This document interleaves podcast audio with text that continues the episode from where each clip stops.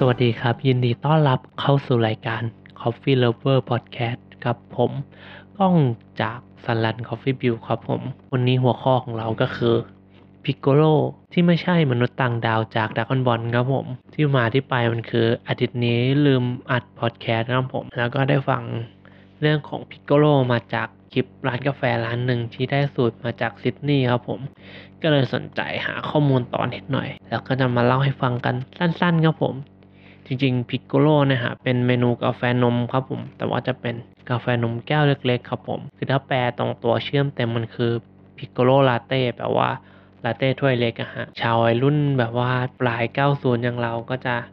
คุ้นชินกับ Piccolo ใน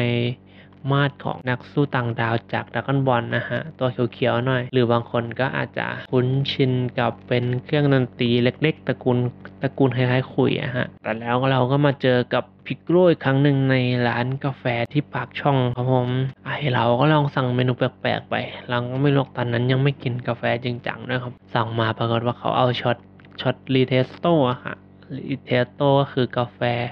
ช็อตที่สกัดเข้มกว่าปกติปริมาณน้ำกาแฟจะน้อยลงแต่เข้มฮะ แล้วก็ใส่นมในปริมาณที่สูตรเหมือนลาเต้ที่เปลี่ยนเป็น ristretto ฮะ คือ ristretto หนึ่งส่วน แล้วก็นมอีกสองส่วน เป็นกาแฟนมที่ขมปี๊ดที่สุดในชีวิตช่วงนั้นเลยฮะหลังๆก็กินปี๊ดปั๊ดกว่านั้นได้แล้วนะฮะ แต่ว่า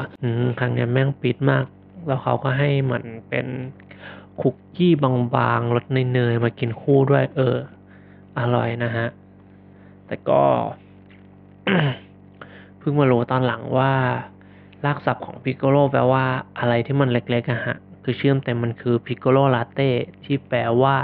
ลาเต้แก้วเล็กครับผม ที่มาที่ไปมันมาจากพวกชาวโรงคั่วในซิดนีย์ฮะเหมือนเขาก็รวมกัน cupping รวมกัน taste กาแฟ อะไรประมาณนั้นฮะแล้วเขาก็อยากลอง taste กับนม แต่ว่าเพื่อความ ประหยัดคือ cupping ครั้งหนึ่งชิมครั้งหนึ่งในการคั่วมันก็คงมีกาแฟเยอะมากอะฮะถ้าแบบนั่งทำเป็นลาเต้ทุกแก้วนอกจากแบบกินไม่หมด แล้วก็เปลืองก็ก็เสียดายกันอีก ก็เลยทำเป็นลาเต้แก้วเล็กขึ้นมา เป็นที่มาที่ไปของ piccolo latte ครับผม ซึ่งความประหลาดอีกอย่างหนึ่งคือมันเป็นแบบว่ามีสูตรไม่ตายตัวครับผมบางที่ก็ใช้ช็อตเอสเอสเปรสโซ่กับชั้นนมบางๆบางที่ก็เป็น ristretto แล้วก็สูตรคล้ายๆลาเต้ มีเท latte artเล็กๆอะไรเงี้ยฮะ หลายๆร้านที่ดั้งเดิมเขาก็จะบอกว่า piccolo ห้ามเท latte art อะไรประมาณนั้นครับผม สั้นๆประมาณนี้ฮะ ใครเคยไปกิน piccolo latte มาเจอแบบไหน ร้านไหนสร้างสรรค์กันยังไง ก็ลองมาแชร์กันได้นะครับ ขอให้มีความสุขกับการดื่มกาแฟครับสำหรับวันนี้สวัสดีครับ